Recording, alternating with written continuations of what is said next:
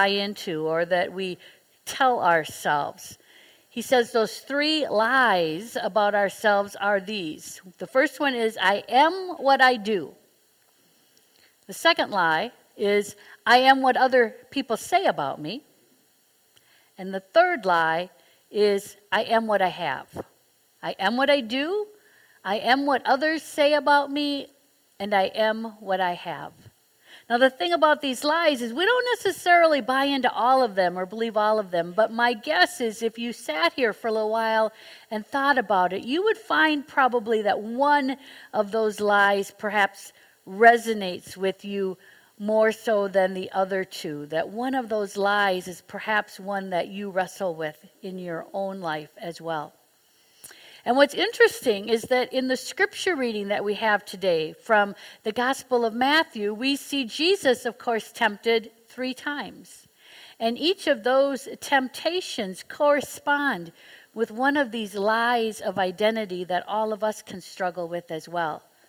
So, what we're going to do is look at those lies a little bit more, and then, of course, look at what Jesus says. And perhaps in that, we can also find a way for ourselves to be able to loosen up the hold that a particular lie might have on us.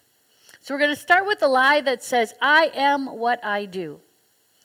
Now, if that one resonates with you, it's probably because what's important to you is self sufficiency, being able to take care of things for yourself, as well as autonomy. And you want to be the very best person that you can be. You're likely also a very busy person, busy all of the time, because the lie that you tell yourself is the busier you are, the better you are, the more worth that you have. People who struggle with this lie might find these kinds of statements resonate with them. I am the income that I earn, or I am the titles that I hold, or the awards that I have received. I am my degree. I am what I have achieved. In our scripture reading for today, the tempter said to Jesus, If you're the Son of God, command these stones to become bread. In other words, if you are the Son of God, then prove it. Show these other people your power. Demonstrate. Show people who you really are. Do something about it. Now, that next lie is I am what others say about me. If this is a lie that might resonate with you, your concern is always for other people. And that's a good thing, right? To be connected with other people and to be concerned about other people.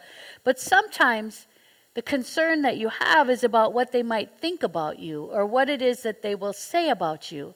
And when you buy into that, often that can overwhelm who you are, it can overwhelm your own self.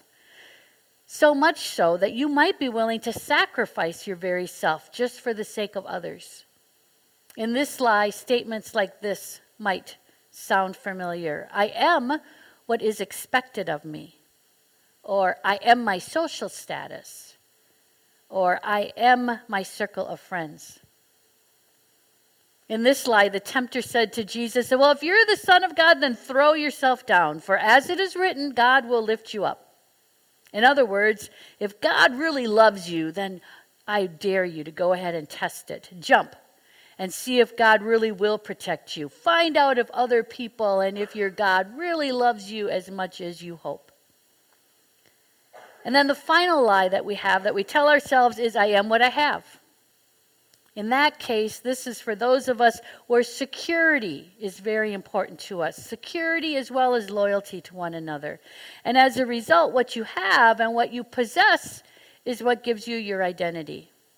Again, the more you have in this lie, the more you believe you are worth, or so you think. This lie might sound like this I am the house that I own, or I am the car that I drive. I'm the cool new gadgets or the fancy labels or the expensive tequila. I am my bank account. In the final temptation that we heard Jesus go through in our scripture reading, the tempter took him to a high, high mountain where he could see all of the kingdoms and all of the splendor of the land. And of course, what he said was, I'm going to give all of this to you. All you have to do is worship me.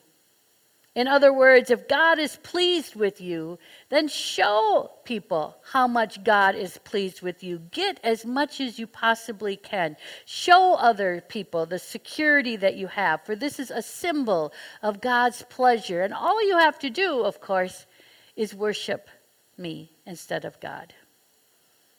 In each temptation, Jesus faced down that lie. That's the way we can look at it. In response to that lie that said, I am what I do, Jesus said, I've got nothing to prove. And instead of doing something, what Jesus did was nothing. And for those of us who might struggle with this lie, that's what we too can do absolutely nothing. You see, the answer to this lie, that I am what I do, lies in finding time in our lives to intentionally be still, to carve out times in our busyness to intentionally do nothing at all. And when we take time for stillness, then what we'll discover is that we are beloved because God says we're beloved. Not because of anything that we've done for ourselves, but because of what God has done.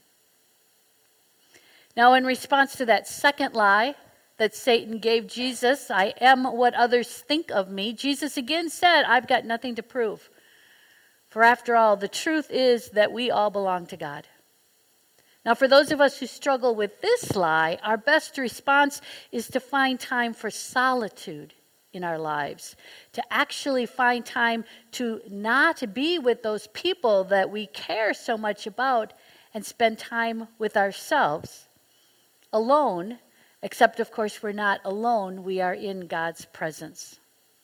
And in the solitude, as we sit simply but firmly in God's presence, what presence, what we can begin to discover is that God doesn't attach any strings to our relationship with Him.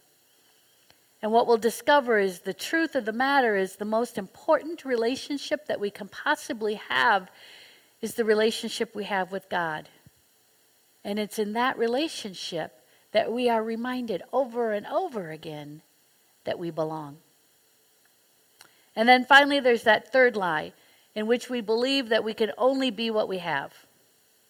We know that Jesus turned his back on the tempter in this lie and proclaim the only thing necessary is to worship and to serve God.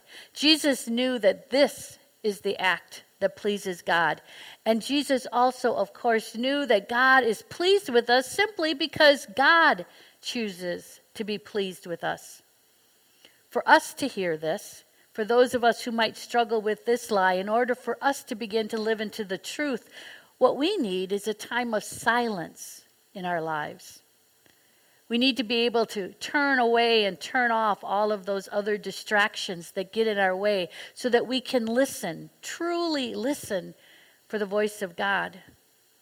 And in the silence, what we're going to discover is the voice says to us, I am what you need.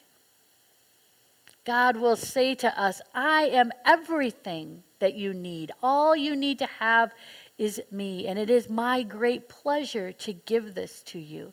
It is my pleasure to give to you all that you need. So, just like Jesus, we too might enter into a time of wilderness, and we also can confront the lie that tries to live in our lives as well during our wilderness times. Now, I know, depending on which lie is the one that tries to live in you, to ask you to to uh, specifically and consciously enter into a time of either stillness or solitude or silence, that's hard work. That is not easy work. It's, it's hard work to do those kinds of things in order to stand up to that lie that tries to claim you. It's easier, rather than enter into a time of stillness and do nothing, it's easier to go on being busy or it's easier to go on being concerned about what other people are thinking or saying rather than to find time to be alone with just God. Or it's easier to keep accumulating things that we think will make us secure rather than to be silent and to listen for what God has to say. But if we, just like Jesus, are willing to go out into the wilderness, if we're willing to face these lies, if we're willing to begin to carve just a little bit of time out of our daily lives in order to find and to face the truth of God's belovedness for us, we indeed will discover that we are blessed and that we are beloved just as we are. Don't need to do anything else in order to be blessed and loved by God. It's not always easy for us to believe this, and it's even harder for us to live into it, but it is the truth. And it is really the only truth that matters. And this truth is the good news of Jesus Christ. Amen.